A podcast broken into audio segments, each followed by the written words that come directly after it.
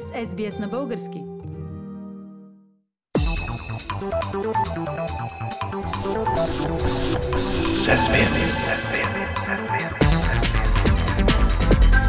Акценти на седмицата. Пламен, третият мандат за съставяне на правителство в България, който президентът връчи на Българската социалистическа партия, бе върнат. Защо и социалистите се отказаха от властта? В интерес на истината, филите умуваха известно време и сред висшето им ръководство имаше гласове да вземат мандата и поне да опитат да направят нещо. В края на краищата обаче разума надделя и мандата беше върнат с точния мотив. Никоя от парламентарно представените партии не иска да прави кабинет с БСП. Всъщност наистина нямаше нужда да се водят специални разговори, за да се разбере това. В такъв случай остава само едно – предсрочни избори.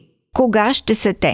В среда, след като лидера на БСП Корнелия Нинова върна мандата, президента Румен Радев каза, че през следващата седмица ще издаде два указа.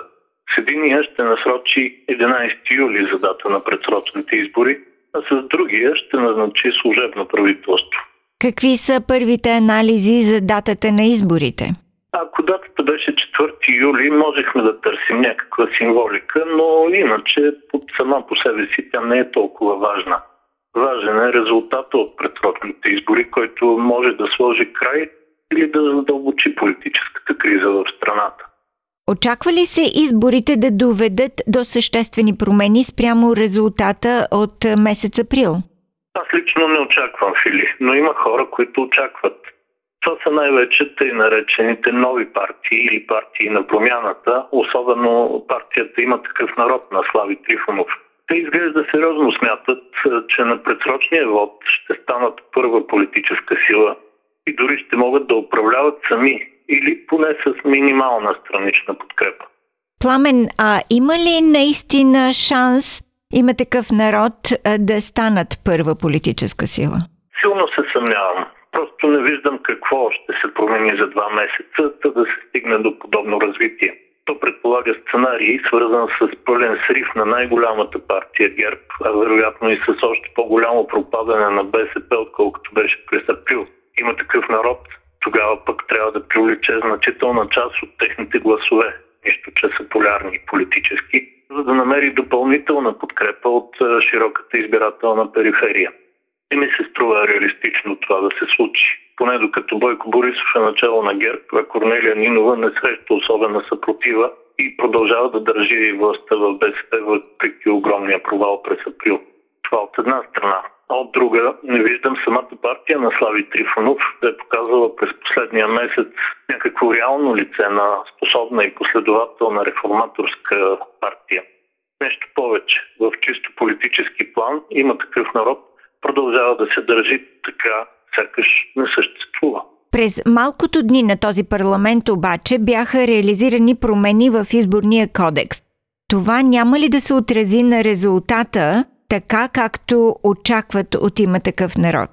Ако оставим на страни темата за промените, свързани с назначаването на Централната избирателна комисия, което беше дадено пряко в ръцете на президента, съществените изменения, които евентуално могат да влияят на резултата от изборите пряко, са три. Първо, въвежда се изцяло машинно гласуване в избирателни секции с над 300 гласоподаватели. Това може да обърка доста малограмотни и възрастни хора и в края на краищата да увеличи процента на негласували и невалидни гласове. А и не е ясно дали машинното гласуване изобщо ще може да се реализира. Те първа трябва да се обяви обществена поръчка за доставка на всички нужни машини, а времето е малко. Пламен, а другите две промени по-ефективни ли са според теб?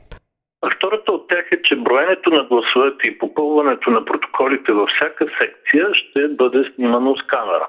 Да, това може да предотврати някои измами, но ефектът едва ли ще е съществен. И тук има проблем с поръчката и доставката също, плюс най-сложното – поддръжката на тази техника. Говорим за около 12 000 камери фили и се питам колко от тях ще работят както трябва, колко души ще ги обслужват, кой и как ще получава и съхранява записите от тях. Такива технически неща могат да обърнат каруцата на добрите намерения. А важна е и цената на всичко това. Не съм сигурен, че ефекта си струва. Третата промяна в изборния кодекс пък предвижда да отпадне ограничението, при което за избирателите в чужбина до сега можеха да се откриват само 35 секции във всяка държава. Именно тази промяна наистина може да облагодетелства партията на Слави Трифонов, която през месец април получи най-голяма подкрепа извън България, нали? Така изглежда, Фили, но не е сигурно, че така ще стане. Първо, възможността за повече секции не означава, че те наистина ще бъдат открити. Липса на средства, липса на достатъчно избиратели в даден район. Причините може да са много. Второ, това е мярка, която ще осигури по-скоро удобство за активните избиратели в чужбина, но колко от пасивните ще привлече, за сега никой не може да каже. Трето, дори съществено да се увеличат гласовете в чужбина, не е ясно как те ще се разпределят. Станалото на предишните избори не е гаранция и за бъдеще.